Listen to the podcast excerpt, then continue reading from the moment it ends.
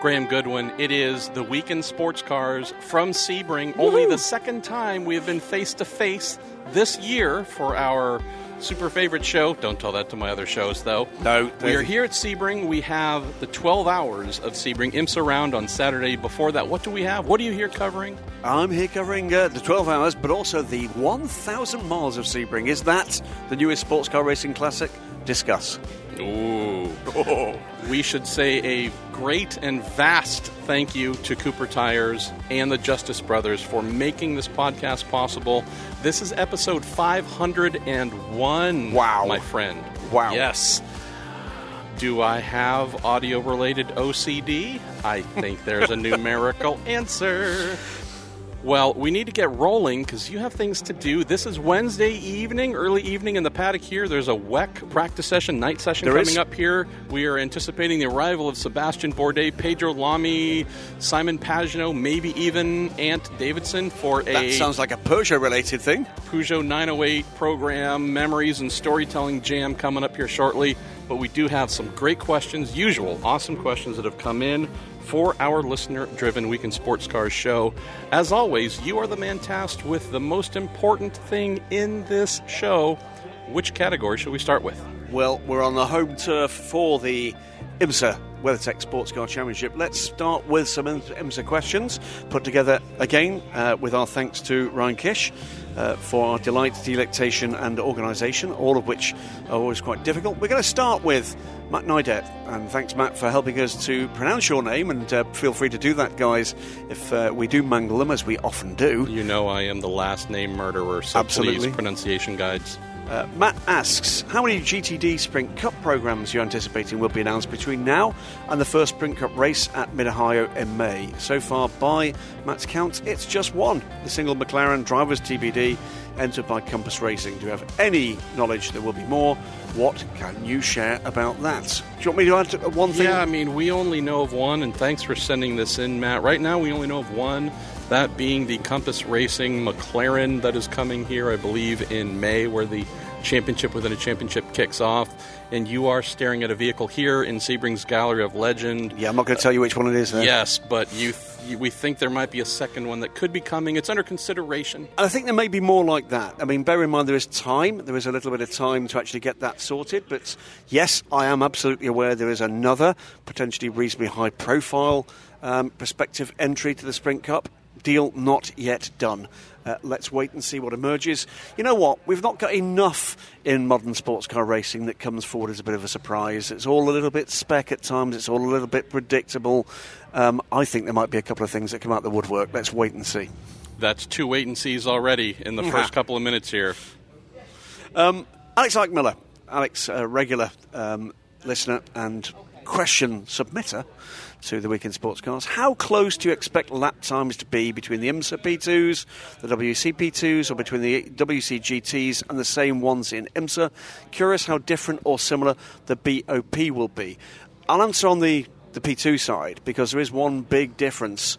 Uh, and that one big difference is there is a tyre war, and that tyre war is joined and joined to the death here at Sebring, um, and that's come courtesy of Dunlop. Uh, they're going to be supplying three cars of the 138 cars in that paddock uh, over to my right here. All of them in LMP2 in the FIWC. Cars on track, you can hear uh, from us. They have decided that here is the place to unveil the last permitted spec that they get in a single season of the FIA World Endurance Championship. After testing here at Sebring, after testing back to back with the three available chassis, and after testing with one major team in Europe who tested back to back with the current Michelins and the current Dunlops. Wow. And they're going Dunlop. So uh, the answer is I think you're going to see potentially quicker lap times from those Dunlop shod uh, cars. As for what happens with the GTs, we have no BOP change uh, here for the WEC cars because the weather was so appalling in Shanghai. They didn't gather sufficient data or relevant data to actually make any changes. So we'll wait and see. As for where that will stand between the WEC cars and the IMSA cars, that I think remains to be seen. clearly the US based team are a lot more experience, a lot more data here, but there's enough commonality with those teams, enough uh, factory interest in those teams that you would guess that there's going to be plenty of uh, plenty of data exchange between the factory cars. And we'll also mention, dear listeners, we had a great desire to find a soundproof booth. we we have come to a track that is uh, has been proofed against soundproofing. so we're actually in the Gallery of Legends, which is the quietest place possible. The Media Center barn is the loudest I've ever been in. I believe the just ambient decibel levels probably 80 maybe? 75 It's- or 80 it's if not higher? It's loud. it's just like standing trackside. So again we apologize if you have some voices in the background that aren't ours. Maybe actually you might enjoy them more. They might actually have more important things to say. But we digress. Let's go to Enrique Brand, who asks whether IMSA's Michelin P2 tires are the same as the WEC Michelin customer tires. And I think that might be another Graham Goodwin I think, answer. I think the answer is they are. The, the other point to make about Michelin, and I'm sure you've been reading about this uh, all over the interweb, and certainly I'm sure Racer and certainly DSC have been taking a look at it, is the, I can only describe a factory for Michelin here. Uh, this is, of course, their first Sebring as the primary, indeed sole tyre supplier uh, for uh, not only the IMSA WeatherTech Sports Car Championship, but all of the support series, and we've got two of them here this weekend. Uh, it is a massively impressive facility, not just in terms of the well the uh, the systems they've got in place, but the sheer scale of it. It is a warehouse of a um, of a, a tented kind of area, stretches off into the distance, thousands of thousands of tyres for every single car uh, that is available. Uh, you know, for you guys to be trackside and watching, and for us to be talking about uh, and writing about a, a truly impressive display from Michelin here at uh, at Sebring International Raceway. I just threw the banana peel that I ate, and most of it made it into the garbage can. That was- that was impressive. somewhat uh, NBA it's style. perfect- It's indicative of my life, half in, half out. Not fully correct, but possibly acceptable. Now let's go to Sean Caldwell. Some of these are kind of cool, rapid fire ones. Graham, who Go asks.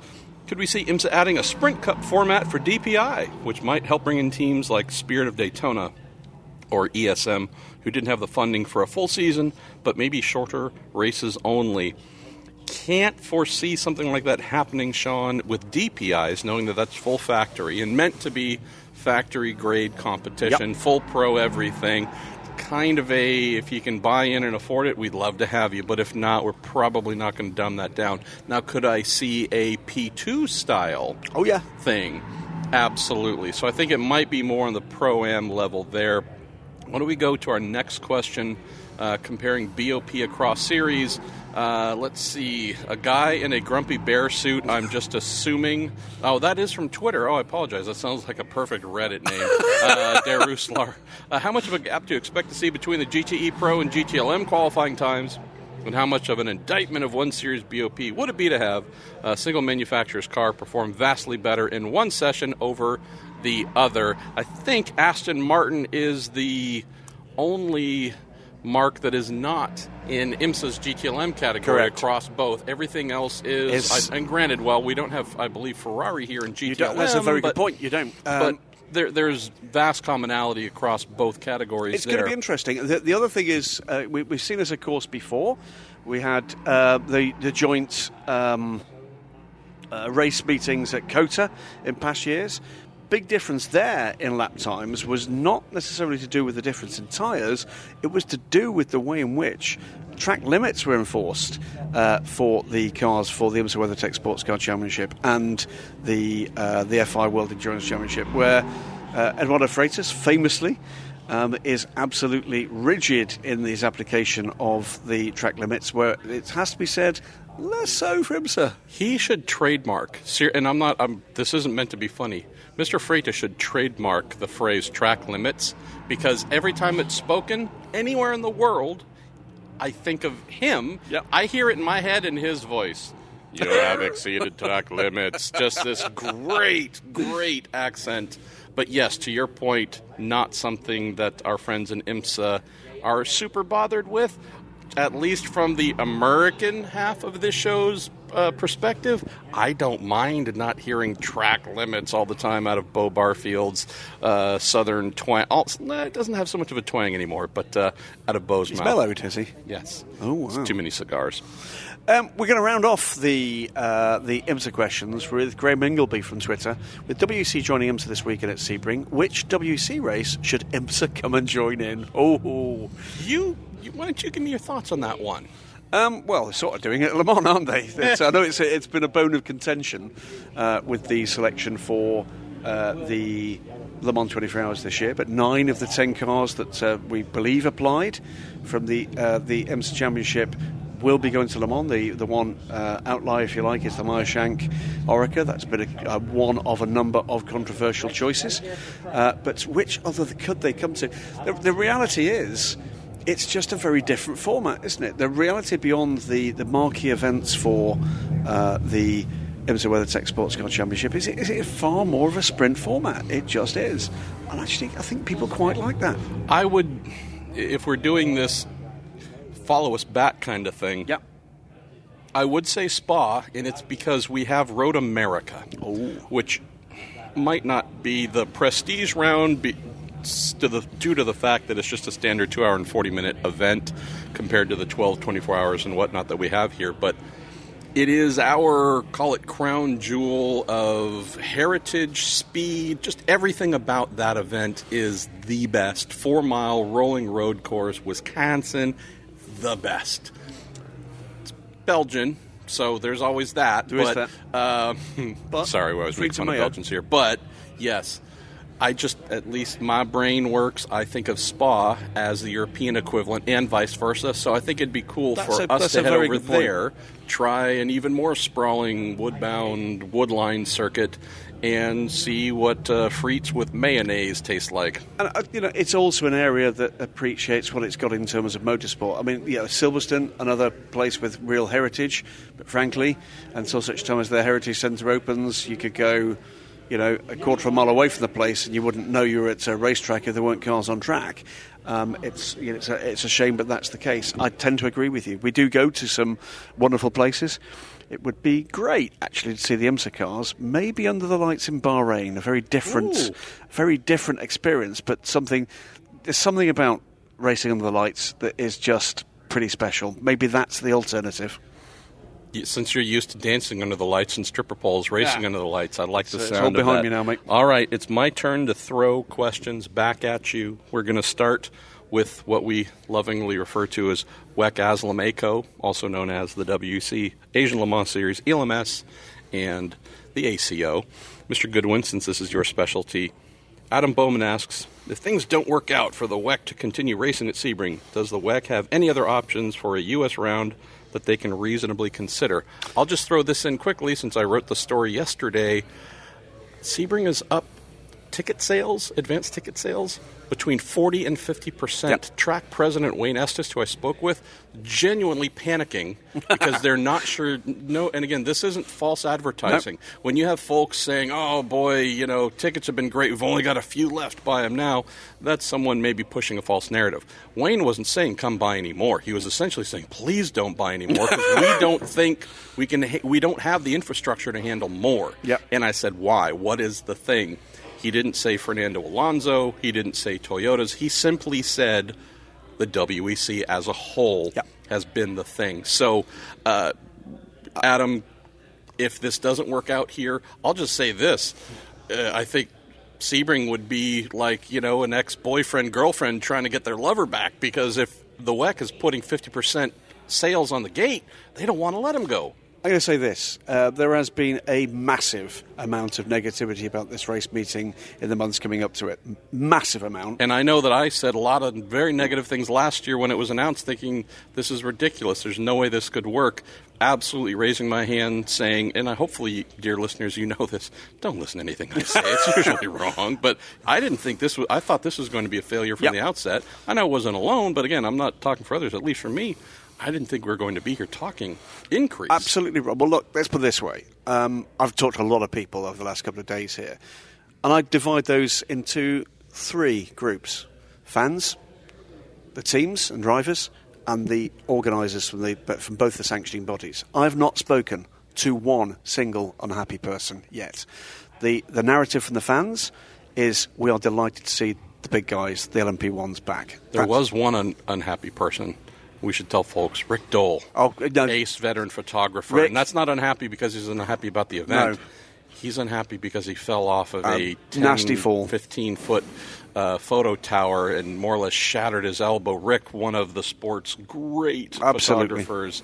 Um, yeah, so Get he's well the only soon, man. unhappy one. Granted, that happiness went away because they started dialing up the drugs, from what we're told.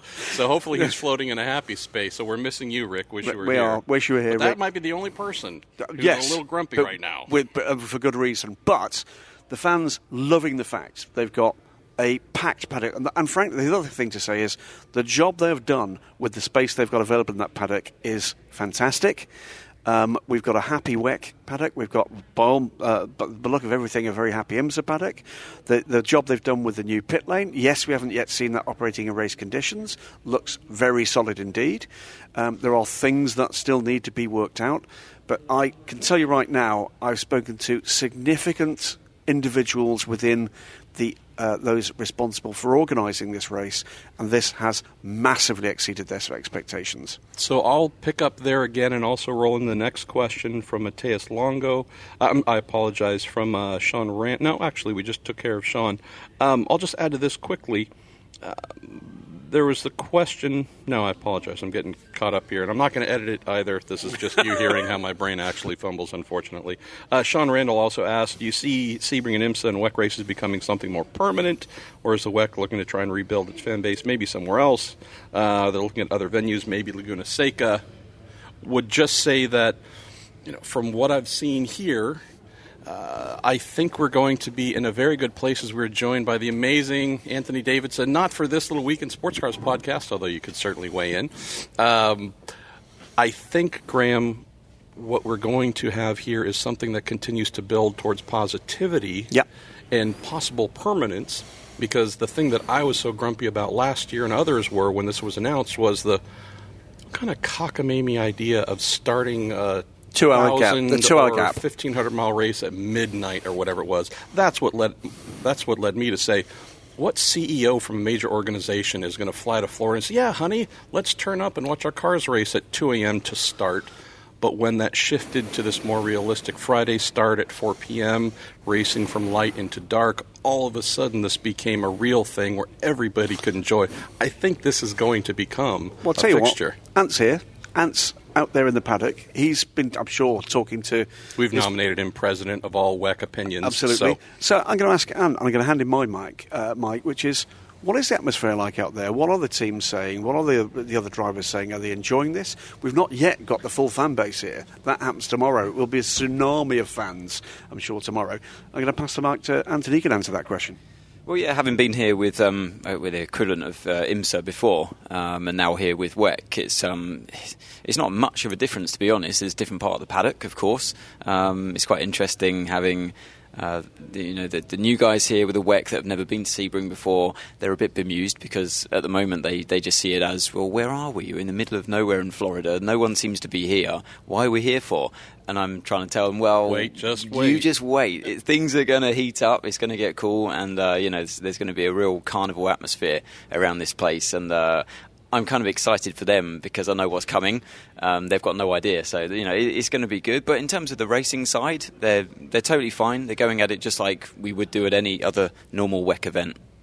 Wait till they come back in only their underwear and socks because they've been stripped, robbed, and fed though, and Yeah, given yeah, beer. fed- fed beer, yeah. ostensibly stripped down like a chicken being plucked. But yeah, that's kind of the uh, the Green Park experience here at Sebring. Well, Graham, we've got a little bit of time, a little bit more time. Then we're going to hit the pause button and come back to the show a little bit later. Uh, Well, it's, you know what? There's uh, there's a couple of questions here. I can answer some of it, but it's with Ant here. I'm going to take the opportunity to ask him from a different perspective, and it surrounds car car.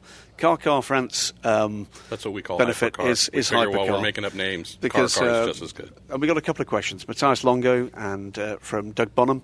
It, it is around um, what do we expect to come uh, with the, the, the news just breaking mid, uh, midweek last week around road car derivatives actually going to be allowed within these regulations. What do we expect is going to come Um, what are we going to hear next on this one? What I can tell you for starters is we are going to have um, some access to the rule makers on Friday.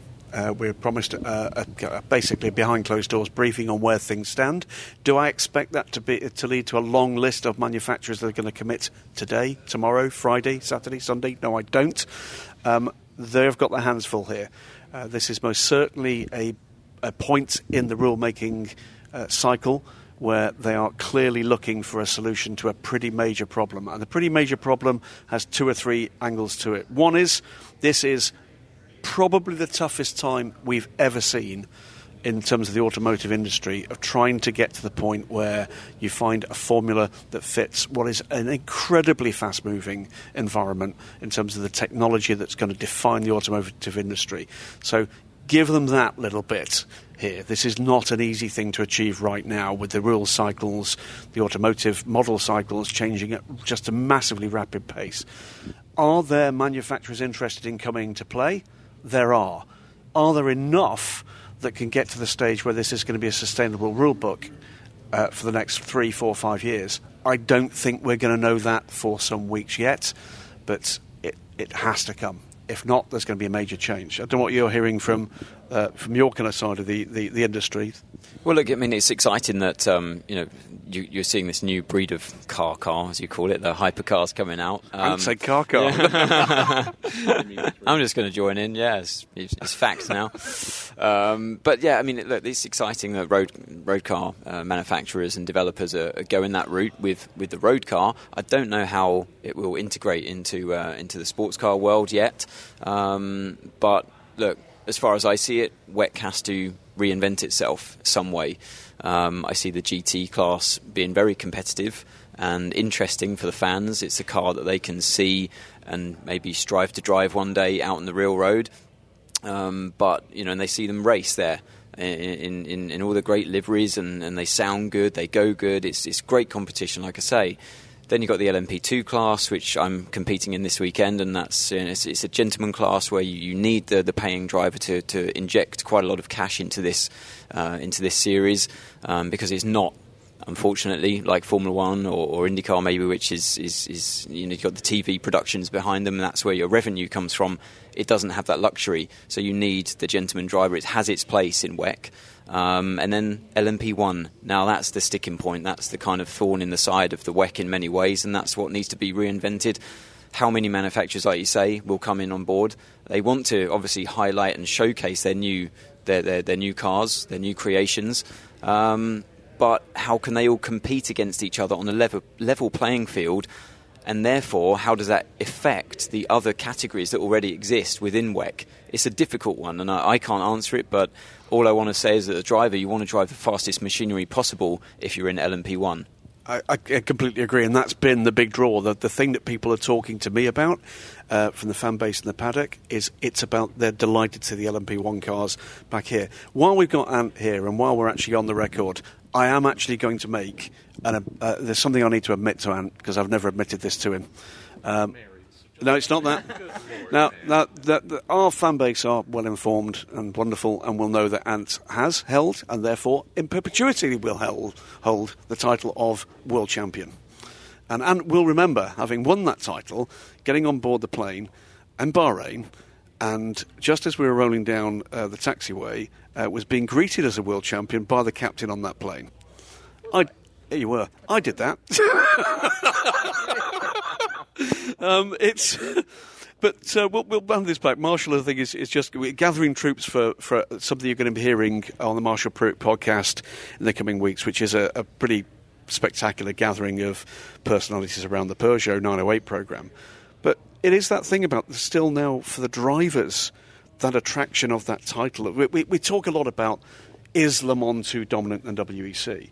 But from a driver's point of view, is the title of being a world champion still as much of a draw as it was? Right now, I kind of, I doubt it. No, I, I would say not. Not when look to get a title, it's nice, but you want to earn your title. Yeah, and just facing your teammates, competing against your teammates, you know that that's it, it's it's all well and good, but you need external competition as well from other manufacturers in the sport, and um, and that's what I remember. Sorry, from he's my, been teased from my up by Sebastien Bourdais, who's just just arrived. By the way, as we While he's just tickling the back of your head, does that make him a French tickler? Oh, you know, Oh, I've, dear mi- me. I've missed that, mate. but I so missed your touch. we should we should say while Sebastien actually arrives, we'll say this for the record here. At the time of recording, still the lap record, the outright lap record holder here at Sebring International Raceway, um, done in the race in 2009, and you're going to hear more about that tale on the Marshall Pruett podcast when this gathering of Peugeot stars uh, actually comes together as the as the constellation of. Uh, epicness that, uh, that is actually coming together at the moment. Who else is coming? We've got Pedro. Pagenaud will be here at 7. Uh, he's a very particular man, but we love him nonetheless. Uh, so we figured we'd at least start with the three most important drivers I could find, and then, you know, Pagenaud will be a nice little addition. It's like the, he's like the breath mint at the end of the meal, you know, but we, we love him nonetheless. Well, that's for a later date for Well, the Marshall Pruett you know, podcast. why don't but we do this while we're waiting for Pedro? Ask him, ask the outright lap holder about. You can try not to curse too much, but you were regaling us with It was stories of that tale. Let's amazing. capture some of that here too. You, I mean, you kept telling us how amazing Ant was, but let's hear about how amazing you are. Uh, because that was, well, the, the way you explained it earlier off mic, and we're going to ask you to do it on mic now, was you were a bit of a naughty boy. You weren't supposed Uh, to do it. No, I was I was trying to be a good uh, a good uh, factory driver, doing what I was told. But 2009? I- I- well, there was not a single time here where anybody fought to get in the car for qualifying. Let's put it this way, because it was pre-balance of performance and equivalence between the diesel and gasoline engine cars and. Uh, and yeah, I mean, basically there was a hard deck, and it was like 45-0. I, I think I can remember that. And uh, and yeah, the car was probably capable of a low, very low 42 or high 41, which we had done in private testing plenty of times. And uh, yeah, it was uh, it was not a very exciting moment to try and do a 45 without showing what the car. could These do, are the so- tales that can now be told, you see. It's, uh, we've been joined as well, by the way, by the Peter Panna Portugal, uh, Pedro Lamy, all the peas, Um, and that again, Pedro will be part of the Peugeot, lots more peas, uh, Peugeot show to come in, what, a week or so's time? So why don't we hit pause on this? We will. We'll come back and record uh, a little later. Great stuff. And and hopefully the same kind of sound in a different, let's face it, more cultured accent will be coming Well, through. you do have a more cultured accent than me, than me do. Well, we're continuing here. This is part two. This is our editing point. Uh, we finished yesterday, I think, in a little bit of a hurry with Ant Davidson, but then also Sebastien Bourdais. We're back in kind of the same spot in the gallery of legends. Graham Goodwin. We've got uh, Bert Levy next to us, who's playing audio as well. So we can't guarantee the quality of their of ambient sounds because there's no such thing as a quiet place at Sebring. Uh, not this year, most certainly. Was it 97 decibels? 97 decibels in the media center, the new media barn. It's pretty cool though. There's hay. We get to sit on that. hay. Mean, evening meals thrown in. If you need milk for your coffee, you get it straight from the source. There's cows there. It's pretty amazing. But uh, I'll tell you something before we move on to the second half of the Week In Sports Cars, Marshall. Um, even before you press record, those ex Persia boys having some fun, weren't they? Oh well, I already did hit record, but yeah, uh, the the chat and apparently we have an air raid going on. That always makes for great recording here. Thanks, Bert. Um, great conversation last night between Sebastien Bourdais, Ant Davidson, and Pedro Lamy. I was just effectively sitting back listening and throwing in the odd little thing here or there, but it was just the three of them. They were having fun. Oh, it was brilliant. So I cannot wait to get that out. And then Simon Pagenaud, who wasn't here when we were supposed to start, and then wasn't here for the later time when he said he would be. We've arranged for an hour tomorrow between Sebastien and Simon to talk about specifically their uh, French recollections. In French? Peugeot. Maybe, maybe. Uh, and I'll be translating it live into English, even though my three years of high school French has probably just devolved into nothing. So, uh, hopefully, going to add even more tomorrow and then get this out here sometime in the coming weeks. But let's get going with part two of the Week in Sports Cars brought to you by Cooper Tires and the Justice Brothers. Well, we're going to carry on with Wek Aslam's uh, ACO, our uh, ACO moniker. Uh, first question in this second part is from David Faulkner from uh, Facebook. Hi, David. Gentlemen, I wouldn't go that far. If they replaced the American WC race with a race in Australia, would the FIA still consider it a world championship? If not, why not? My recollection is you have to be on a certain number of continents for it to be regarded as a world championship in a, in a, in a full season. Um, so I'd have to go back. My guess is if it's a world championship uh, with this number of continents, they're replacing one with another we're not currently on. The answer is yes. Absolutely. It's as simple as that. And would we like to go to Australia? Oh, hell yes. Um, the Bend Motorsport Park in Adelaide, um, uh, just outside Adelaide, looks fantastic. We were there with the Asia Le Mans Series in January of next year. Would I like that to replace a race in North America? No. But we are going to be moving back towards a more regular, standard number of races in the calendar, and I think there's every chance we might see Australia in the coming years. So let me start feeding you some additional WEC questions, Mr. Goodwin, and we will continue rocking and rolling. Now, this one was sent in to me from Brian Cohn, but I think having stood on my I'm feeling rejected. I'm Yes, feeling thank you, rejected. Uh, having already stood on the soapbox, I'm actually going to switch it up and pose this to Mr. Goodwin. Uh, so Brian says, the ACO tweeted on Tuesday, oh, International Women's Day, something along those mm, lines. probably. Yes. Uh, tweeted on Tuesday that the Kessel Racing GTE team was selected for Le Mans because their driver lineup of all women drivers is endorsed by the FIA Women in Motorsports Commission. Yep. I understand that the Kessel team also had an auto invite. They did. For winning the Michelin Le Mans Cup and GT. I've no issue with the team being selected based on obviously legitimate criteria. Where things go sideways for me is that the FIA Women in Motorsports Commission is endorsing teams and or drivers. Is the ACO and FIA that out to lunch that they'll openly admit to playing favorites, especially when it comes to equality? Having a commission work on getting more women involved in the sport is great. Having that commission pick winners and losers is a giant red flag. By nature, sanctioning bodies are supposed to be neutral, and they've already shown they are not. What are your thoughts on this? Well, the, uh, the I guess the the 600 pound gorilla in the room here is that we're not talking about just Kessel Racing, we're talking about Meyer Shank Racing as well, that being the other all female crew that was not selected. I'm reasonably clear. I think it was a pretty clumsy answer that they actually gave. I'm reasonably clear as to some of the reasons why and why not. And full disclosure here, by the way, um, I was at uh, Sepang for the Asia Le Mans series. Kat Legge was there oddly enough, in a Women in Motorsport commissioned and endorsed LMP3 entry, which she shared amongst the other two racers with Michelle Gatting, who is in the Kessel Ferrari. Uh, Kat then asked me to go and introduce her to uh, Sam and Stuart Cox, who run Algarve Pro Racing, who were due to assist Mike Shank with that entry. Did so, and on the way between the two garages, asked me what I thought would happen. And I have to tell you, what I laid out to Catherine is exactly what transpired. As we got, I think, WEC cars on track uh, right now, as you'll hear in the background. There, there is a reality. I've said it before in answer to other questions on the Week In Sports Cars. This is a perfect storm of a year for anything other than a guaranteed entry to the Le Mans 24 hours. Um, and what I mean by that, there were precious few uh, additional entries available for the selection committee to go with. So realistically, they were in a situation where they were going to be asked to to select one, other, or both. To select both of the all-female crews would have meant only five remaining entries available for the remainder of the European Le Mans Series, the remainder of the Asia Le Mans Series. Um, they were always going to be in a position where that was going to be tough. My advice to uh, to Katherine Legge was apply next year with that entry. My guess is things are going to be an awful lot better. There are going to be fewer problems in terms of the numbers that are going to be available at the end of the year. Is it political? Well, political with a small p. Remember the ACO and F, uh, the ACO and FI announced at Le Mans last year that there would be initiatives moving forward. There's no real surprise in that.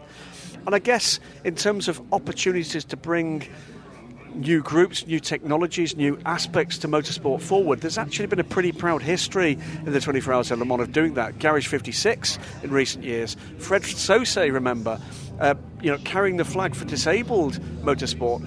That wasn't a program that met with universal approval, but my God, did that deliver! Massive. And you know, for me, I think we all need to just take a step away from this. It is disappointing we're not going to see the Cat and the Cat uh, sponsored car at Le Mans this year. I think there will be the opportunity to do that next year. I strongly suspect that we'll see that car both apply and be accepted in 2020.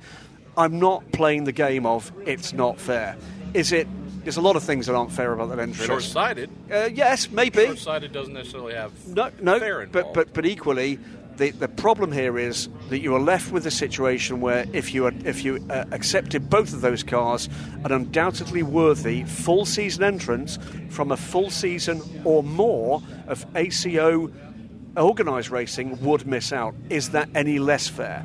Is that any less fair? I would say here. So, um, if the question, by the way, is is it fair that it's that car, not that car? That genuinely isn't for me to judge. Is it fair that both didn't get in? Yes, it's completely fair that both didn't get in. Positive discrim- discrimination right now in motorsport towards opportunities for female drivers at the highest level is a good thing. It's a very good thing. Should you be doing that to the total exclusion of other people looking for their opportunities that are hard won? Hard fought in terms of both budget and results, that's absolutely fair as well. Do I agree with their decision? I'm a bit on the fence. I think they would have been the more competitive proposition, but I absolutely see why the ACO have gone in that direction. The only thing I would add, Graham, is just from a competitor standpoint, as a racer, it just strikes me as odd if there is a Women in Motorsports Commission and there is a goal to grow and inspire, and the most accomplished lineup of women entered for the race is denied. Yep. Again, so that's Yeah, not, okay, no, that's get not that. from a fair get that. standpoint. It's a if you're wanting to show your best, no disrespect to the women who were chosen, they are many years behind in terms of their development and experience. Can they get to a place that uh, Ana Beatriz, Katherine Legge, Christina Nielsen are today? Entirely possible. But at least if we're talking today and this initiative, you have a trio that was entered that we know would be competing on merit. Yep. And I shouldn't say competing, running hard, and I would anticipate impressively on merit, regardless of gender, which is a part of that message as well. We can be just as good, if not better, than the men. Again, just looks a little bit odd to me to say, hmm, not that the women in the Kessel Racing entry don't belong. That's not what I'm saying, just we don't expect them to factor. I think th- there's a, the, the political point is, is a perfectly valid one for people to raise. I'm certainly not going to get into a them and us thing with IMSA ACO because I'll be honest with you, I think it's wrong. I think for me, if you're going to go down that road, then you have to take into account which is the car you think shouldn't be there. I have a very clear answer on that one. The car that should not be at the One Le of Mans the 25 Toyotas. is the Rizzi Competizione Ferrari. And not because I think they're not a worthy team, they're a perfectly worthy team, but they don't fulfil an important criteria. They're not entered in a full season racing, they're not here at Sebring. So, that, if, if there's any car that's robbed that car an opportunity, it's that one. And that's not because I've got an agenda against Rizzi, it's because that's what the rules say. So, um, I'll add just this final point, by the way. The failure in the politics here is between the FIA and Meyer Shank Racing, not between uh, not between the FIA and Kessel Racing. That that it succeeded with. I have spoken to two significant parts of that Meyer Shank Racing FIA Women uh, uh, Commission in Motorsports. Uh, what do we call that structure? And I have tried to assist another step forward with making that, that connection. Maybe that's where this didn't succeed. Hmm. Maybe maybe there's been a disconnect there, whether or not from the FIA point of view, whether from the Meyer Shank point of view, that that meant that things didn't come together in a way that would assist them in the way it possibly should have done. Let's see what happens for next year. I'll throw one more item in here, and this is just something I've heard a few times. I can't say if it's accurate, but I've heard it. That there- there's been a very strong suggestion, Graham, that Catherine's appearance in Malaysia, I believe, for the Asian Le Mans Series finale in that Women in Motorsports uh, Commission Yep. supported, Liege, or however you want to phrase that, uh, vehicle, that that wasn't just a random invite for Catherine to be there. That there might have been a suggestion that, in terms of gaining acceptance on the Le Okay. Mans entry list, that her coming and participating, uh, being a leader there, assisting effectively, assisting an ACO slash FIA affiliated series with this initiative uh, in Malaysia would only help their case in getting accepted at Le Mans. I've heard that there might have been a feeling of either being played or used or something. I'm not saying that's accurate, but if that is the case, if we're talking politics, that's maybe pushing back hard the other way. You know what? As the uh, with the professional background I've got, my advice to everybody involved here is step away from social media and the anger we've seen from some people who darn well should know better. Get around the meeting table with these people.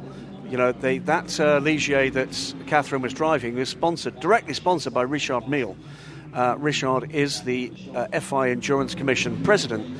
Get in the room, have that conversation, point out what you're doing, point out how you're trying to do it. It's impressive. We know that. We're here. We can see that. We're going to see it on track as well. That's the way to win the battle. Let's move on to our pal every week, consistent like a Swiss watch, right turn lover. Excellent. Has Graham been able to obtain an, I love this, explanation of tempering for the EOT, the equivalence of technology, due to Sebring being a grade 2 circuit and thus hybrids having their electronic power tempered to 300 kilowatts?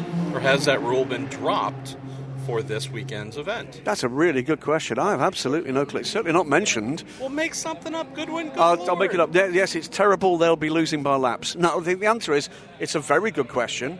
Um, I will go and find the answer. Is a straight answer. Um, I'll, sure, you know what? I'm going to find there's a caveat somewhere in that rule. You will, the regular listeners will know that this has been a long-standing pet peeve of mine is that those massively complex equivalency technology bulletins that we receive and we do receive them now as of you know as a regular thing need two pieces of information. Where have you got the baseline figures to come up with this solution and what are you looking to achieve? Neither of those two things should be complicated. Both of those two things should be a standard and both of those two things give us the opportunity to make a determination whether or not opinion should form part of a journalistic response to it. If it's done on fact and we see the results uh, as intended then there's not going to be a problem. The problem now is everybody is joining the dots without the benefit of having the facts at their disposal. That is a mistake. It remains a mistake and it needs to be fixed.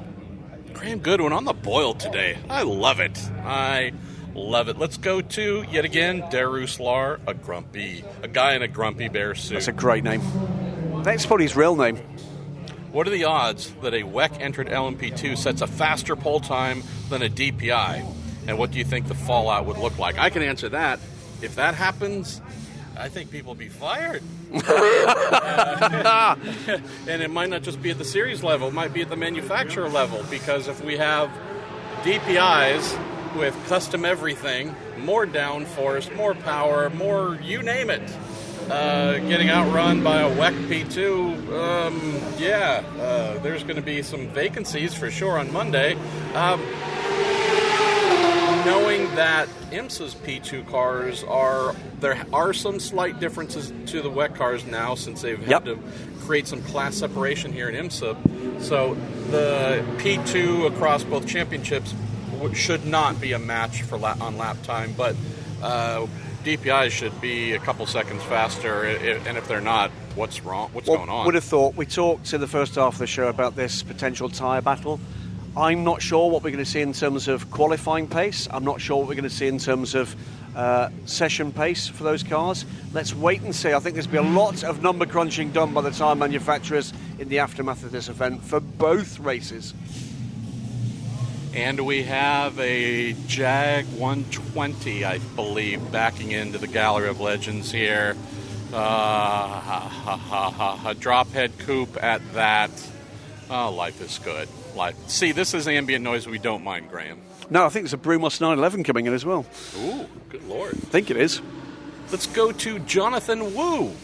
Thoughts on the WEC pit lane setup here in Sebring. What do you guys know about the WEC part of pit lane? Does it have U.S. style concrete wall? Yep. European style concrete, or just a white line? I didn't know that there was European. Uh, there is most certainly a US style uh, concrete wall. It's uh, for those that are not aware. High. But no, yeah, it's it's it's it's a bit of a hybrid. Um, no wet joke intended. But for me, pretty impressed with what they've achieved. It's very neat and tidy. It is uh, alongside, it's along the Ulmann Straight, so uh, pit in, as the 911 does make its way in behind us. Um, Either that or you had Taco Bell last night. might just stop and listen to this for a moment. Yeah, yeah. little uh, ambient audio feature here in the middle of the show.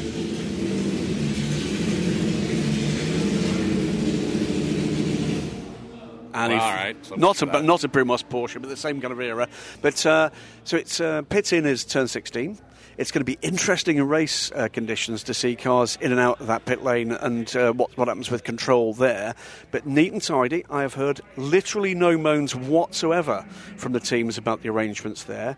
I'm very impressed with the way they've laid out the long, long paddock between IMSA, WeatherTech Sports Car Championship, their tech area, then into the um, the, the the two support uh, IMSA race um, series, then the massive Michelin factory, and then into the the WEC uh, pit and paddock area. I would say that's probably what about a mile. It's crazy, yeah. It's amazing. It's it's absolutely astonishing. Um, and from me to you, MP, I've seen far more reasons why this is going to be sustainable to year two than I possibly expected.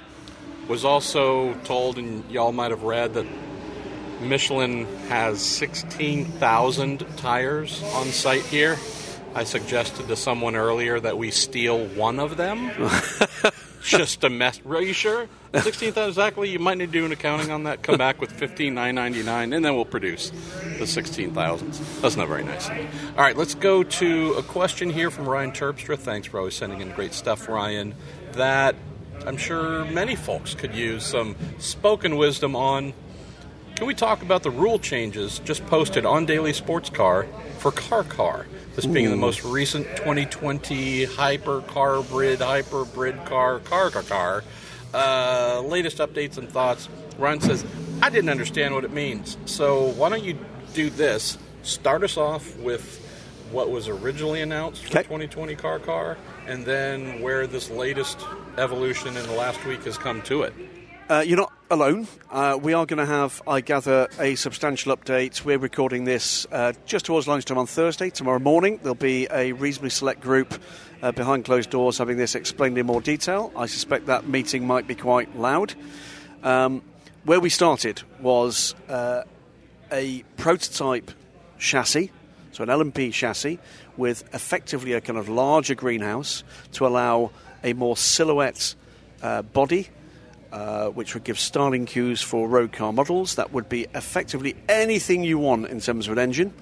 It would be a highly restricted, very mild hybrid on the front axle of that car, um, with the performance across entrance balanced by effectively windows and ratios between power, aerodynamics, etc. So there, were, there was going to be quite a tight window that whatever you brought could achieve.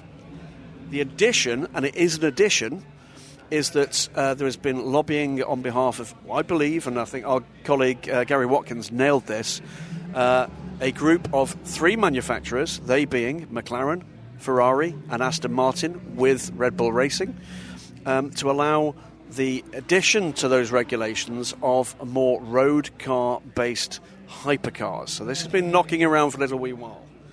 So that there's potential confounding factor and balancing problem number one. I'm also hearing that we may hear, um, whether or not uh, it's offered or an answer to questions, there might actually now be even the opportunity or the possibility of gathering further subsets to regulations which might be hypercars without a hybrid system. Where does this leave us? The straight, and honest answer is Ryan. I have absolutely no clue. It does sound like a nightmare of balancing uh, problems to come. Um, are we in a situation where they've got a raft of manufacturers queuing up ready to confirm? I genuinely have no clue. Uh, things have gone silent for a number of manufacturers. That might mean one thing or another. It might mean they are preparing plans. It might mean they're backing out or backing off. Um, there's certainly a question to be asked and a story or two to be written about the role of one or other manufacturers in the development of this. Tomorrow morning is going to be, I think, a defining moment in the future of these regulations. And Pierre Fillon and Gerard Neveu, who most certainly will be in that room, I hope are prepared for the questions that are going to come at them thick and fast. It's going to be like a machine gun barrage. Let's go to our final question here, and I might be able to help out with this. Comes in from our pal Miggins Motorsports. It says during the race, uh, the Silverstone WEC race last year, a number of cars suffered due to a bump on the way into Copse. He says, I know Sebring has much bigger and more frequent bumps. How did teams set up for them? And is it different for each circuit? Yes, absolutely. So, ride height is a big, big and important factor here. Uh, this is something where to clear the bumps, to make sure that you're not wearing out the bottom of the car, you indeed do need to increase the ride height. Wouldn't necessarily be something where teams are going to stiffer springs to make it harder to compress and get in there. Just simply increasing ride height is honestly one of the big things. And also ride control, knowing that at least the prototypes have what are called third springs. Uh, really helps uh, set the aerodynamic platform of the car. Also, is a bit of ride height well, I shouldn't say not a bit, is also ride height control. So it's just a case of having to run the car a little bit less than optimal ride height, maybe not making maximum downforce. The lower you can run a car, the more downforce you can make from beneath it. Uh, this is a case where you would be almost Fred Flintstone style. Oh, yeah. Using your feet to propel because there'd be no floor left if you ran it as low as you wanted to. So that's just a practical thing that every team, WEC, IMSA, any series where you have cars that are aero based and tend to run low, it's just a concession that has to be made. And it is that thing about there being a balance about the. I mean, you know, we've seen all of the WEC teams in various uh, testing opportunities. Uh, testing here, sometimes with those two test days that were run specifically for that purpose, others with some of the tyre tests that have been run here uh, over the previous months. They all take this extremely seriously. This is a unique surface, it's a unique challenge to them, and there's all sorts of compromises and solutions being tried by the teams. It's going to be a very interesting thousand miles of Sebring. Let's say hello to David Hobbs. How are you, my friend? Good, thanks, Michael. How are you? I see you have some book called Hobo. Is it about a homeless race car driver? It's books. The book's name is Hobo. Hobo. Motor racer to motor mouth. I, I, a guy who looks a lot like you. It sounds like you might be the subject of that book. Kidding aside, brilliant read. I'm so It's- glad it's you're excellent. here. I assume you've been selling the heck out of them. Are you printing them at home in the garage? Uh, well, not exactly, but it's, it's, sales are going pretty well, I think. Yeah, for a, a book of this niche value. I- We sold, uh, because my big goal is to beat Brian Redman, uh, but I don't think I've quite reached his massive heights yet. But we're catching up. Um, and of course, we're in the second year now, but we've had a reprint, a big reprint, so uh, things should be pretty good. Um, hopefully, we'll sell a few here at Sebring when we announce it on the PA and uh, let people know we're here. But, uh, You and I did a podcast speaking about it, and I hope folks continue to purchase a fine book. It's genuinely brilliant. Genuinely, br- again, not saying you, just the book itself. You did a good job there. We wouldn't want to leave any overflowing compliments, but all kidding aside, it is brilliant seeing you here. It, is it strange though, Graham, not seeing Mr. Hobbs speaking to us overhead? Or I think there should be a, there should be a, there should be a otherwise? coat up there where we can kind of hang Brian. It should be it should be uh, add David from the wall here so we can actually see a living legend in front of us. I I must say, it's a bit disappointing to see some of these legends of Sebring, and my name is not there. isn't it? It is not. Get a get a pen, get a I think sharpie. we, uh, we just have a breaking exclusive scoop. David Hobbs coming out of retirement to do what's necessary to be Well- received as a legend. Well, if Alonso as if steps such down at thing if Alonso steps down at Toyota, why, why not? I, I'm going to ask. Well, we've got That the is silly, opportunity just for a Why is moment with not? David. This is a, a completely unique Sebring meeting. You've been here so so many times before. Your impression? We've got. The 12 hours of Sebring. We've obviously got the FIA World Endurance Championship uh, here, here as well. Have you had a chance to take the, the kind of the atmosphere out there? Well, I haven't had much of a chance yet. I've only just arrived, but uh, you know, from all reports and what I've heard, and of course, uh, ticket sales are at an all-time high, uh, and it is a, I mean, it is really is a pretty unprecedented event when you have two long races, a six-hour on Friday and a twelve-hour on Saturday, with some of the world's top drivers here, including a couple of world champions. I mean, you really can't do much better than that in little old Sebring, Florida. And I was just saying to my friend Jim Gooch on the way in, it's 51 years since I first came to Sebring Good Lord. to drive the, the John. You're only, what, 52, 53? You must have started very young. Well, I was, yeah, I was only six, but they let me drive with. I had big blocks on the pedals and cushions, but uh, yeah, I was driving the Golf, the John Wyer Gulf GT40 with with Paul Hawkins, and of course we were leading. and there was a javelin here being driven by three ladies, Donna Mae Mims, um, Janet Guthrie, and uh, gosh, anyway, they had contact down at turn five, I think, uh, and of course Paul, being an absolute macho male chauvinist, he just ripped these girls. Uh, well, he couldn't rip them new because, but uh, you know, they've already got. But anyway, he, he ripped them off in the. In the I'm not quite because I didn't see this incident, but I'm not quite sure. he probably. I mean, it's so easy when you're in a faster car to, to force your way past slower cars, and you really you shouldn't in a 12-hour race. You just don't have to. Anyway, that put us out, and we were leading. But um, yeah, Paul's comments afterwards were repeated worldwide. But that was my first trip here, and um, the second trip was also with Gulf and the GT40 the second year with Mike Hailwood this time. And um, the third time I came here was with the 512 of the Sunoco 512 Oh. driving Mark Donohue. And we were on the pole and we were leading easily. And Paul got into an altercation with Pedro Rodriguez right at the back because this is on the old long circuit days. And I've heard since that in fact it was our man Mark who caused it, not not Pedro. Uh, anyway, that was another one we should have won. It's a delight to meet you again, sir, and delight to see another living legend. There's so many of them here And a ridiculous Sebring. oversight that we're not staring at the uh, the Hob- We should be in Hobbs Hall right Hash, now. hashtag save David. What Yeah. have you got?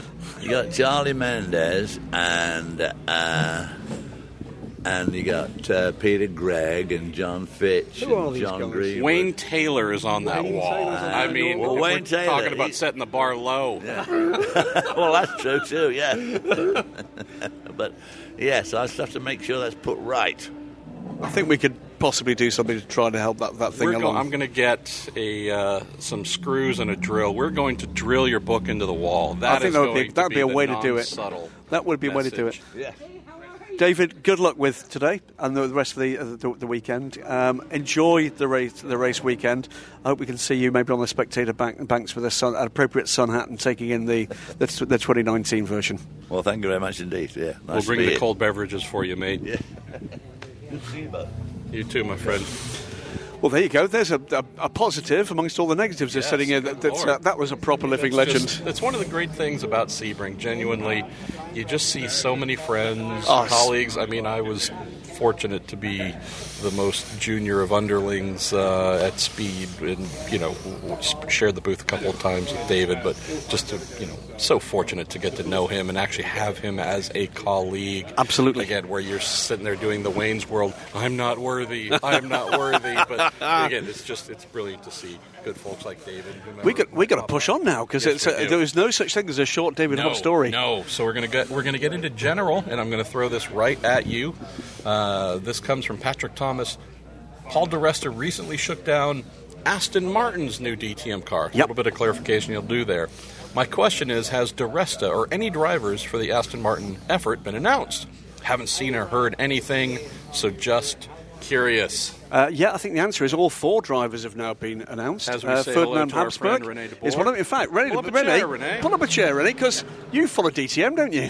Just have you heard of the series DTM, by the way? Yeah, I've, I've heard. I've been As there a couple of times. There's someone who times. covers it think. non-stop. Now, remind me, um, it's Paul Di Resta for Aston, the uh, HW Aston Martin, R-Motorsport, Ferdinand Habsburg, Yeah. Jake Dennis Jake Dennis, and, and Dani Juncadella. There you go. So we've got four high quality, a very different lineup. Two What, with experience and two new guys, and very promising. Obviously, Jake Dennis. Uh, well, we know what he's up to in the GT car, and uh, we saw his performance at Bathurst. He did very well in Blancpain GT last year, and uh, curious to see what he uh, can achieve in a DTM car. Ferdinand Habsburg is the great grandson of the last emperor of Austria, so that's a very important or a very interesting story, actually. double eagle. Absolutely. And uh, he was he was shining in Macau in the Formula 3 race in uh, 2017, which he almost won until he crashed out on the on the last corner. A very spectacular maneuver, and uh, he's he's good. He's coming from Formula 3. Now he's uh, making his debut in uh, touring cars. And history has shown that people coming from Formula 3 uh, adapt very well and very quickly to driving a DTM car, because obviously it's called a touring car in name, but it's more like a prototype. Um, from a driver's perspective, it's, it's very similar to a single-seater car. So, uh, I'm curious to see how it does.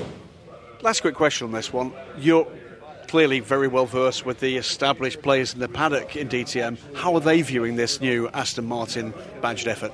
I think um, from a well, from the series perspective and for the future of the series, it's, it's, very important that for the first time in what they still call the new DTM in Germany, but it's been going longer than the old DTM since 2000 already, uh, for the first time is a non-German manufacturer coming in, and I think one of the most important factors to ensure the future of the series, uh, apart from the cooperation with the Japanese, of course, is attracting foreign brands. So now Aston Martin coming in as a high prestige UK brand. Uh, with the Swiss team running it, with HWA, with all their experience, uh, having built the car and, and uh, looking after the operations, it's, it's very interesting. It's, it's, it's very positive. So it's good to see some good news for what's been a fairly bleak period for, for DTM and in, coming into the new Class 1 regulations shared, of course, with Super GT. Well, who knows what might come next? It's going to be a very interesting year with those cars getting together. Do we know yet whether the Aston Martins will make that trip? Yeah, well, it's uh, the plan for them is to have four cars on the grid for the opening round at Hockenheim, if everything goes well, and then further down the line we might even see one or two more which is a very interesting perspective. And then there's the, the proposed, um, first of all, Japanese are coming to join the DTM field for the finale in Hockenheim, uh, mid October, or early October. And then afterwards, in November, we will have a race in Japan. The venue yet to be announced, but I'm pretty sure it will be Fuji. Yeah. And, um, and there we have a combined race uh, with DTM cars and the Japanese Super GT, and I'm sure that's going to be a mega event. I've no doubt whatsoever René de Boer is going to be there. Absolutely, yeah. So, Rennie, thanks an absolute yeah, million. My pleasure. It's great, great stuff, and uh, Thank you, another friend. legend. You know? Exactly. Um, but uh, we just keep sitting there, and people just keep turning up and giving us good well, stuff. one of the smartest and also the nicest people you'll meet in any media center. That's enough about me. What about Renee? Hey, hey, hey, hey, now. All right, Mr. Goodwin, let's keep rocking on here with general questions as we start to wind down the show. And I know that you've got important meetings to go give people what That's fors right. and I've got- otherwise. I've got time. I've got time. Uh, let's go with uh, Justin Ford, who says our first cheap endurance race of the year is this weekend at Barber Motorsports Park in Alabama, and we're hoping to focus on strategy. Any tips for a first-time quote engineer? Nine hours plus seven hours Saturday and Sunday in a spec E46 BMW. 18 gallons of capacity, four drivers, two hour fuel stint, and a 1 minute 42 second lap time is a reasonable goal from testing no minimum fuel times on pit stops so they can go quickly Yep. there. Uh, thanks in advance for any help with strategy or what data to gather for the next race. I would say this, Justin, having done a lot of racing, not necessarily cheap endurance racing, but like this, kind of in the pro am ish, even just am ish level. The fact that there's Amish. no minimum, well, it's more buggy based, but you'd be surprised how competitive they are. Um, with no minimum fueling time, honestly, and not knowing the penalties that they might have in the series you're in, most of these types of series, Graham, have penalties for spilled fuel and things to try and caution teams that don't regularly do pit stops from uh, getting into dangerous situations. So, my very general suggestion would be this, Justin. Beyond the engineering and raw speed, that's going to be what it is. Uh, the area where teams most often get themselves into trouble and lose uh, is when they are doing pit stops and refueling. And it could be spilling fuel on the ground. It could be someone that, whatever the regulations are, you must have not only a full fire suit, but you must pull down your visor. It's those things, honestly. The actual refueling portion of your pit stops, as I've seen, tends to be the thing where you get the nice person who walks over and says, uh, please have your driver pull out and meet us at the end of pit lane where they will sit for five minutes and hold for the thing you just did wrong. So I know it's a very general note here, Justin, but you go out and do your best, have your drivers drive like mad, you set up the car perfectly, and one stupid little, uh, there's a little trail of fuel sitting on the ground just as your car pulls away. And the inspector in pit lane says, "Ding, ding, ding! Hold on, not Error so free. fast." Error free. That would be the thing I would drill your folks to do. Sometimes they'd let you put a mat down, a drip tray, various ways and various series. Just that's the one area I'd say focus on because that can be the thing that derails you completely. Enjoy it. Enjoy it and be safe. Enjoy it. It's, uh, it's a great thing. This comes in from Jordan Hopwood on Facebook. Graham says, When do you think we will see a Ferrari F8 GTE and GT3 cars? um, let's wait and see. Uh, I think one of the things that's going on at the moment in the background, it uh, does explain some of the decision making process, I think, with the Le Mans entry this year and the, uh, the overbalance, if you like, in favour of GT cars. Is there, is there is a lot of politics involved in the background, whether or not it's to do with car car or future GT programs. Um, things are happening. I think they'll happen in pretty short order. Whether or not that involves a bridging program with a new GT car, whether or not that involves something coming forward elsewhere, but uh, Ferrari are moving now towards what's going to happen for their next program. It may well be the last time we see a Ferrari with an internal combustion engine in sports car racing. Another one here from Jordan regarding McLaren says, with McLaren losing Garage 59 team, uh, will there be any McLaren 720s in Blancpain this year? And if so, who will run them? Uh, we've just had the entry list, haven't we? And I will apologise. I might actually go for an edit cut here because I need to just check that um, that entry list. No, I've we'll got- just leave this in and say, uh, Uh, text Gra- hit Graham on Twitter. How's that? Hit Graham on Twitter, Jordan. Let- he will get an answer to you. Let me let me tell you that I can tell you 12 cars have been sold this season. So there are 12 cars, uh, 12 720S GT3. So they're sold out for their first year of production of that car. You'll be aware that the GT3 homologation states you need 10 uh, in the first year, 20 uh, in total by the end of the second year. And I know that speaking to the good people at McLaren, that car, by the way, had its first race outside factory hands last night in Melbourne as part of the um, the US Grand Prix, uh, sorry, US Grand Prix, the, the Australian Grand Prix support package, uh, and won its first race in the hands of 59 Racing, familiar sort of name, uh, but a new Australian team to to field the car. So we are going to see those cars racing around the world. With apologies for my uh, absence of mind at the moment, we are overwhelmed with what's happening Let's here. go with get WEC. Renee back here. He would Absolutely, know. with, with WEC and IMSA. But uh, we have just seen the Blancpain Endurance Series full season entry. I will remind myself when Marshall next asks, uh, answers a question, and I'll give you the answer in about ooh 30 seconds time. There we go. Uh, let's see. The next question comes in from Graham Ritter, a fun one. This is a general question.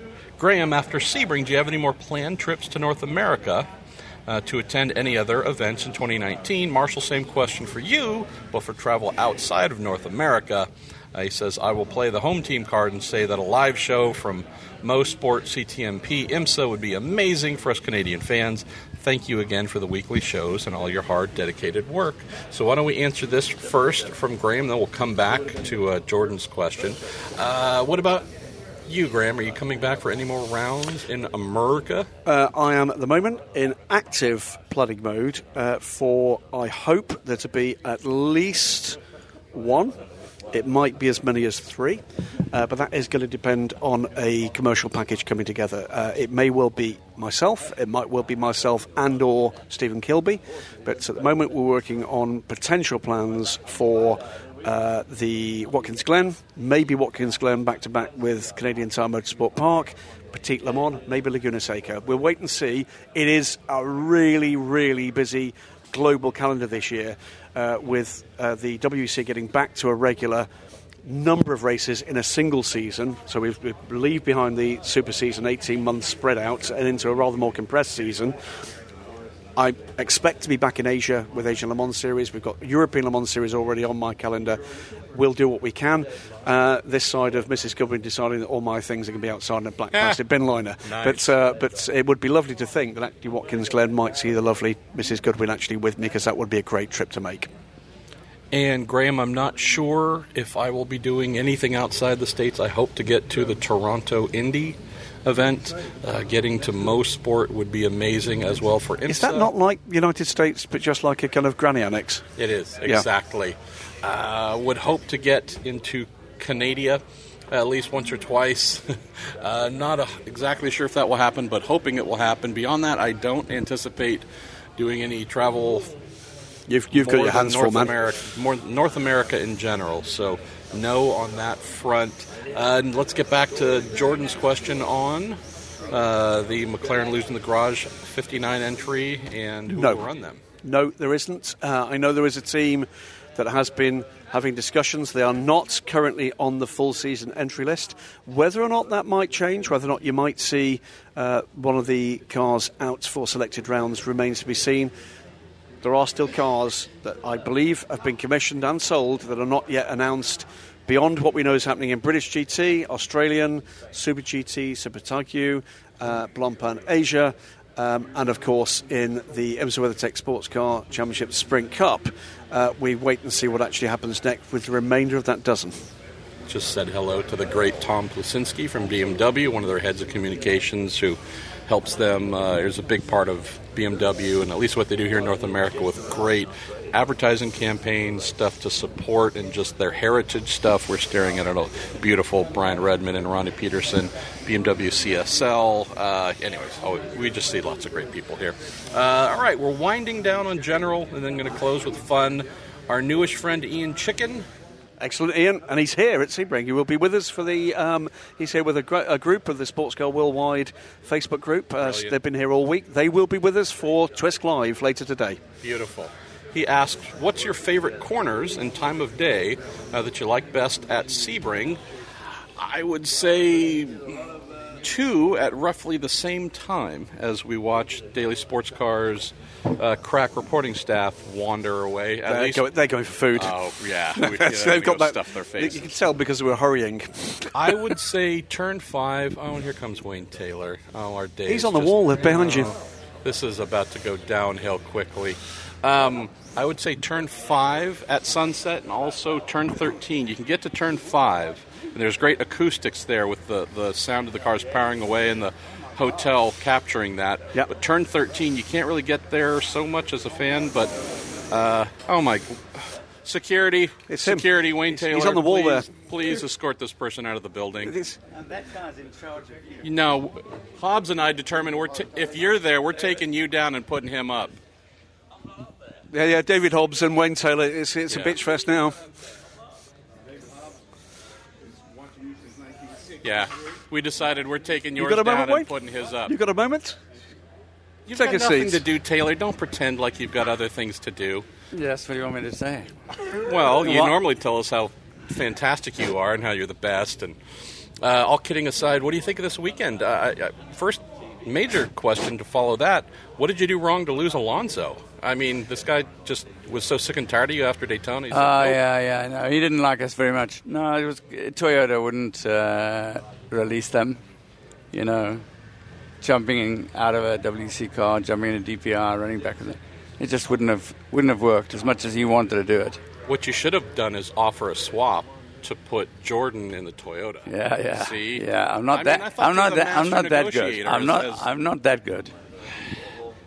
All kidding aside, and there's nothing I love more than giving Wayne Taylor a hard time. As you give me a hard time, how you doing, mate? You- You're looking refreshed. You're not looking Well- your normal worried self. Well, I'm hiding it better nowadays. I've been to South Africa, so I had a. You were named Man of the Century, was it? Oh yeah, Uh, just call me. You can call me Mr. Global now. Wow. Which century? Half, You can- yeah, which century, he says. Oh, Graham, you're Yeah. brutal. Yeah, Uh, yeah. Well, tell us about that. I mean, it's not. It's one thing when you get named Motorsports Hall of Fame or similar. It's another thing when you are honored By the just country. as a man Yeah. by your country. Yeah. It's something that will never happen for myself or for Graham. So, give us an idea of what it's like having South Africa say you are a favorite son. Well, considering you know my background there, um, I was never liked by the press um, in my driving Oh, we understand. No, no, no. Yeah, yeah. But, but but press never like racing drivers unless they bullshitters. But um, and you know I don't bullshit. I just tell you like it is.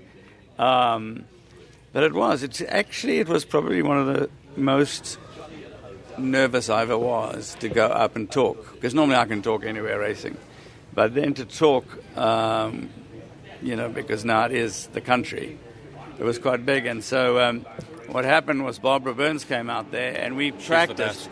She practiced. and I practiced and we got it down to four minutes twenty eight seconds. As soon as I went up to talk, Forgot I basically put the things in my pocket and I talked for 11, 11 minutes. But they did tell me I could have as much time as I was. But obviously, Barbara and my wife looking at each other like, what's this? And they go, oh, it's Wayne. you know. And I got complimented on that speech, actually, more so than any other. And then after that, we went to the uh, game reserve. Great place called uh, Madikwe, outside of Sun City, Johannesburg. From there, we went to Cape Town. Climbed, I climbed um, Table Mountain, but I got to tell you the story. You're going to love this there's freaking story. Story. So the night before I'm packing, the night I'm packing to leave for the Hall of Fame, I um, I normally put my hanger in my mouth with my suit's on it, and then I put it in a cover and I zip it up. As I was zipping it up, I heard cock, and I got this headache, and I felt all these like stones, and I looked, I'd broken off half this front tooth. The night before I'm leaving. So I'm freaked out. So I said to Sherry, I'm phoning the dentist. Oh, you can't phone him after work. I said, I'm phoning him. So I called him. He was at uh, Sonny's barbecue. He said, okay, okay, okay, meet me, meet me there at 9 o'clock. At 9 o'clock, I met him. At 10 o'clock, I left with a tooth. All fixed, right? At the barbecue? Yeah, no, no, he comes from the barbecue. Did you stick a bone in there Yeah, or yeah. something? So, so, so then I'm climbing Table Mountain, and they tell you it's like somewhere between two hours and four hours. But we went because we wanted to see the sunset. But time got later and later, and eventually we left at five, and I thought, I'm never going to make this, you know. Just anyway, so we up about three quarters of the way up, and these rocks are high. And because I got short legs, I couldn't get right up there all the time, so I had to pull myself up. So my hands were getting really sore. So I had a drink bottle like that, but it was one of those that you pull, you know, and you stick the water in. I couldn't pull it, so I put it in my teeth. I put it in your teeth, and the Oh, tooth, you- and my oh tooth my comes, God. and the tooth comes out. And the fucking same. No, no, I'm serious. How? Who does this? Who does the kind of shit? And so then I come back. I'm freaked out. I come back home, and my dentist's on vacation. So fuck, I'm not coming to Sebring with no teeth. So I, I go to the other dentist the guy does, and he says, "Well, you've damaged it more. It's gone right up into." So I had all these shots in my gums and stuff, and drilling and and sandblasting and vicing, and and now I'm perfect. We came so close to having a weekend without him able to speak. Damn you, dentist. Well, I've got a quick question. Um, the boys are doing great. The boys are their, their reach in terms of their racing notoriety in a very good way goes way beyond North America now. I spotted you a couple of times having a look down that WEC pit lane. What's going on? Uh, well, no. Um, we had to go, I was looking to finalise something for Ricky for Le Mans. Excellent. Um, we'd love to be there. Um, but, you know, it all comes down to sponsors Yeah. and stuff. And it seems like um, it's unclear as to where P2s are going to be. Yep. And there seems to, the interest seems to have been going downhill. And looks to me more like GTLM or GTE cars seem to be the way. But yeah, I'd, I'd, um, I'd certainly like my boys to be to be doing that as well. That'd be great. I mean, I have to say, we, we did a quick uh, walk down the uh, the IMSA paddock with Marshall and I on camera. Um, congratulations what you've done with the team. The car always looks absolutely spectacular Uh, on track. The performance at uh, Daytona this year, mesmerising stuff. And it was great to see, in a known quantity, people finally getting it as to how good Fernando Alonso is. Yeah, my Fernando Alonso. Yeah. Your Fernando Alonso. he was just great, really. I mean, he just he's just so naturally talented that there was no um, there, there was no competition in the team, you know, and um, and uh, but don't forget Kobayashi, Yeah. who, who also did Absolutely. Oh, yeah, yes. job. Fastest man ever at Le Mans course now. Yeah, exactly. And um, no, but it was a cool thing to pull off without without anybody knowing, you know, because it took a year. Yes. No, it took no nine months or ten months it took to pull it off, and uh, I just felt that this year it needed something. I needed an injection for interest sake and for partnerships. So I actually signed Kobayashi way before I did with Fernando because Fernando had all these ties with McLaren and you know to deal with Zak and I mean we Zak eventually got it done, but it was literally after we'd signed somebody else because we just got to the point where look we got to announce something. And then all of a sudden, I do you still have a seat for Alonso? I said, well, I'll make sure I've got a seat for him. And we did the deal. He came over and he won the bloody race. Fantastic stuff. And after an unhappy 2018, what a happy way to finish oh, God. Yeah, and the great thing is, um, for Cadillac, we've won it now two out of three times. Yep. Now we have to do this one year. Wayne, an absolute delight.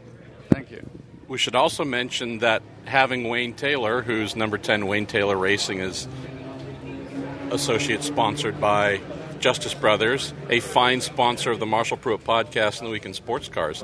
This is a perfect alignment. I'm trying to get them to stop supporting him and just send it our way. Yeah, So- yeah. I, I had a feeling that you guys were trying to steal something from me. I, I could just sense it when I saw the two of you looking at each other and then saying, ah, here comes the enemy. Should we tell him next week we're announcing Konica Minolta as our primary sponsor? Yeah, yeah, yeah. Yeah, yeah, yeah, yeah, yeah. Taylor, all kidding aside, you Yeah. know I love you. Thanks for Yeah. thanks for stopping by, brother. Thanks. And get uh, what, braces. What are we going to do? With I don't know what? I'm going to do. See if I pull this tooth out. I don't know. If I pull the next break, the next one off, I'm just, that's it. I'm done.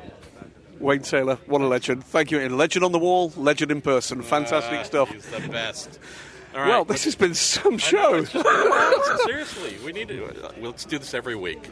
Just here. Yes. Yeah, just excellent. Here. Uh, all right, where should we go next as we try and gather our final thoughts on general? Uh, let's see. All right, here's something from Where Rabbit. Just restating my question to Graham and DSC after their paddock update. Is there anything to read into the Corvette slash Greaves thing? No. What is it? What is the thing for No. those who don't know? Well, the thing is, I actually uh, spotted Billy Bob uh, Greaves in uh, Corvette Racing overalls last night. Well, not his, but it did make him look really very much like a rather beefier Oliver Gavin. Um, but uh, no, Corvette Racing helped out uh, by some of the Greaves motorsport staff at Shanghai. That uh, role reprised here, helping them with some of the logistical effort between the IMSA paddock and the WEC paddock. So all three cars are in the IMSA paddock, but obviously that needs just a little bit more logistical So good to see a championship winning crew still operational. They uh, also, by the way, should make clear that Greaves Motorsport helped out with the ARC Bratislava championship win in the Asia Le Mans series. So they've already been responsible for taking one car to Le Mans. Let's wait and see what happens beyond that. Let's see, where else should we go? Where else should we? Here's one. I'll grab this quickly and we'll move into fun and then say farewell. This comes from The Dude. Is it possible to build a car that could function as an LMP3, Formula 2, Indy Lights with only a swap of body panels and ECU adjustments, allowing teams to compete in whichever series is viable that year? possible. I mean, there's nothing impossible, but possible and practical are not necessarily. I, I, I wonder just how many compromises you'd be making in that instance. It's a great question, but how many compromises you'd be making that might just further spec down the kind of the, the, the what makes us uh, effectively supposedly two-seater sports car. And an LMP2 car, by the uh, LMP3 car, by the way, is just a viable two-seater. Uh, whether or not that would actually be a problem in terms of the specificity of um, a single-seater development car? My guess is, great question, but actually I think you'd be losing more than you gain. Yeah, it just makes me think of ordering the chicken pasta hamburger pizza burrito. Right? I mean, in theory, it would all be there to pick and choose from or move around, but I guess there's a great reason why you can purchase all four if you individually then try and mash them up into. Actually, that might taste good. I don't know. But anyways, uh, that's just my very random nearly thought. lunchtime, yeah. All right, it's time to move into fun. We've got a couple questions there, and then we're done. Let's go for it. So, Josh Ridgen from uh, Facebook says, Let's imagine Hypercar fails, and the FI ask you to reinvent the WEC, allow you to choose three classes one Prototype, one GT, and a wildcard class of whatever you like. What do you choose? Why don't you take that one? Well, we've got to find a solution to LMP, and I think that's going to be really, really hard. Uh, I think they've made it harder than perhaps it should have been, but it, make no mistake, right now, unique time in history. This is a tough time to be pushing anything that still involves internal combustion and a major factory budget. Do not underestimate the difficulty of that. While we all pour scorn on people uh, making the rules and you know what look like fluffed opportunities, this is not easy right now um, tiny kind of windows of opportunity with manufacturers that can disappear in days and weeks. So I'm going to steer away at the moment from prototype. I want to hear what these guys have got to say. They've been in the meetings, I've not. That's reality, everything else is theory. GT class, I'd like to see the GT E Pros, the GTLMs let loose just a little. Maybe not so much in terms of the aero, but a bit more power I think would be very nice. I'd like to see those things rock and roll a little bit more, get a little bit more towards the GT1 uh, thing there. A wildcard class, there I think there's an opportunity. And there comes back to something that's been a bit of a kind of bugbear of yours for many times. No, no, it actually is to get aspirant manufacturers, standalone race teams in with something at a more grassroots level to see what they can come up with with some kind of um, you know rules package, whether or not that's the performance window, an aerodynamic window. I'd like to see something that is effectively Formula X. Formula X, something along the lines of here's what you get in terms of power, here's what you get in terms of aero, here's what you get in terms of fuel. Go and do it. I love that idea. That used to be the only idea. There you go. made sports car racing, F1, IndyCar for the most part here's an idea, here general dimensions fit within this size. Other than that, have at it. We're going to go for two more to finish the show, and it's been a great one, actually. Jerry Roberts from Facebook, another one of our regulars. Hey, Hello there. After seeing the beautiful 50th anniversary Porsche 917 concept car, what other cars, presumably from history, would you like to see given that treatment? We've actually seen the car behind us, uh, the That's Homage car. You remember that one? The uh, the BMW Homage. Uh, that was a pretty pretty cool thing. We've seen the the uh, 935 execution, which is a real car that's going to be sold to real customers. Uh, it's a good question. What do you reckon? I well, just because it had such a huge, and albeit brief, but huge impact in IMSA for a very fleeting moment with the Ferrari France F 40 Ooh. in IMSA GTO, driven by Jean Pierre Jabouille and some young French guy named Alesi. Jean Alesi. I was there for one of those oh, wow. rounds at Del Mar in '89. It's a holy, it's a holy grail piece of video. I was there working as a mechanic in one of the support series. I had my video camera with me at the time, a big where you'd plunk in a VHS tape to record. And I remember walking through the GTO paddock and just stopping and dying and drooling over that gorgeous F40. Again, I know it was fleeting, at least here in the States, but I would love to see Ferrari do some sort of F40 racing heritage. There's obviously also, Graham, great heritage of that, whether it was BPR or otherwise in Europe, but. Uh, oh no! I, that I, would be the killer. Completely agree. Still one of those epically well, legendary Epic. supercars. Epically, epically. Uh, you know, we've seen others. The uh, the the, uh, the Datsun uh, three box Datsun 510 was it uh, that raced with such success in the BRE, states? Yes, that was the one that uh, that attracted some fabulous looking, really clean kind of concept car. But so many for me. This isn't going to be a surprise to anybody. We've actually seen an edge towards it with the McLaren Speedtail concept car that's going to be, you know, something that's going to be Robin. Reliant. That's I'd like dream. to see something that is very much more uh, evocative of the original short tail McLaren F1. Ooh. I'd like to see something, and I strongly suspect that that's not too far into the future from the, the guys from Woking. Um, I like it. Uh, I want to see two things happening from the automotive industry. A nod back to the past because we love it, but actually, I don't want that to get in the way of innovation. Um, we talked about this same kind of theme about liveries in the past, these heritage liveries. I love them, but it shouldn't get in the way of actually being more adventurous with what we've got now because, my God, we're in a dull era right now. Well, I would really like for this theoretical Ferrari F40 tribute modern version to be period correct. So we would have an extra oil reservoir that just leaked um, it would the, it, it, would come with five engines, just because they would be blowing up so frequently. It would be uh, it would be fascinating. All right, What's our final question? We've got a final question, and I'm off to go and chat Porsche with some very important people from Porsche. Chad.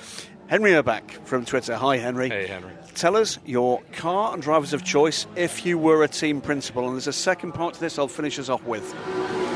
Let's see. Drivers of choice. Well, not knowing the class, not knowing the car. It'd be people who did what they were damn well told, but they'd have to be quick. Fear. People who would be afraid of just. They'd be afraid I'd sit on them if they didn't listen to what I told them to do. I, I like what I like. I like to see new talent coming through. I like to see people that just blow you away um, with something you perhaps weren't expecting. We've got a lot of known quantities, and of course that's an easy thing to do. There's another thing about uh, about uh, unknown quantities coming through from the press, uh, pr- from the principle of someone who owns a team, which is they tend to be cheaper. So there is that to think about. Well, my, my, I have two thoughts for drivers. Both of them might be obvious. One in particular, but I'm just thinking this would be the most amazing thing in the world. The first one, obviously, Juan Montoya. So if I was a team principal, in theory, I would have a headset and would be able to communicate with my driver, Mr. Montoya. One way. And, well, we'd want both ways. We would also have to have the uh, NBC sports team with probably a staff of two to three folks, just with not only the seven second delay button, but redundancies because it would be hit so often. Because it would just be a cursing match back and Absolutely. forth. You mother bleeper, you if you don't, yeah, yeah. I mean, so just yelling at him, even if he's doing great and there's Yep. no reason, just to get rile him up, and then him cursing me out. That I mean, so that would be amazing. And on top of that, we've seen an angry Montoya just ascend to levels that most human beings have never gotten to in motor racing. So I think the performance we would see would I you could credit me for getting the best out of him, but it's not through an excellent or kind personality. It's just through being the worst taskmaster ever, but also just laughing and getting a rise out of him too. Absolutely. For me, to complete our three driver lineup for these two thoughts. The foil to Juan Pablo Montoya. There's only one man. He's a legend in his own lifetime and in the Week In Sports Cars, Christophe Bouchut. Christophe Bouchut. That would be. Can, can you imagine the debrief with that pair? Can you imagine that? we would actually need security in there because there would be it would be the first all black eyes driver lineup because both of them would just be bandaged and taped. I'm not gonna say- punching the living poop out of I'm not going to say which of the two it was, but I do know of an incident where there, where there was an incident in pit lane after an on track uh, clash which involved one of those two guys. I'm not going to tell you which one it was, but it wasn't Juan Pablo, uh, carrying a hammer. Um, But uh, the final one I'm going to give you, which segues neatly into my final point here, because I do like young talent and emerging talent and stellar uh, speed. Harry Tincknell. I was just I was wondering. I if think you were gonna say Tincknell, Harry. Tincknell is going to be one of a number of people we've got in this paddock that will become someone we are talking about for the remainder of our careers. Um, negatively and in a mocking tone. And I but can't we will wait Be talking about him for a well, we're going to be doing that this afternoon because the second part of Henry's uh, point here is will there be another great show as there was at the Rolex put on by the both of you? Yes, there will. It's later today. It's going to be in the paddock uh, at the IMSA uh, Chip Ganassi Racing Ford area where we've got all 12 of the combined Just IMSA. learned it's going to be 11, unfortunately. 11, who's Scott missing? Dixon. He they, they he's testing at Not- Texas not in interesting enough? IndyCar. No, apparently that's how little Scott Dixon cares about you, the sports car fan. No, he he was last minute drafted in to do some testing at the Texas uh, Texas Motor Speedway. so we uh, can say circuit. anything we like about him. We're, uh, well, we're actually going to start by mocking him. Yep. So, empty, empty chair him. So that means maybe we need to find a stand-in. Is there uh, another dirty, dirty Kiwi we can find to uh, take the role? Brendon Hartley? A ginger Kiwi. Ah, that that's going to be that. There's a, that's already a unicorn of rarity, so is, going to have he, to keep is, he, searching. is he the only ginger kiwi? Yeah, that I know of. I believe they only allow one on the island. Fair So- enough. Um, but yes, we'll be there this afternoon, you and I, with the, the Chip Ganassi Ford performance guys, uh, with, I hope, an awful lot of the fan base here, and they're arriving in droves and cars and buses. Um, so hopefully we get a big crowd for that one for the Week In Sports Cars live from Sebring International Raceway. Huge uptick in sales absolutely none of it to do with you and I or folks wanting to see Nope. us. So in as, fact, as one I gather that was a problem. Graham Goodwin, I love the fact that we get to do this in person because then we can actually uh, rope people in and force them to sit down and speak with us. So we should say farewell, though, because you have important things to I've got to get moving. Yep. All right. Well, I'm Marshall Pruett. That's Graham Goodwin. This is the Week in Sports Cars brought to you by Cooper Tires and the Justice Brothers. We got it done, and we had, I think, about five guests stop in, too. Fabulous. I think it's a good one.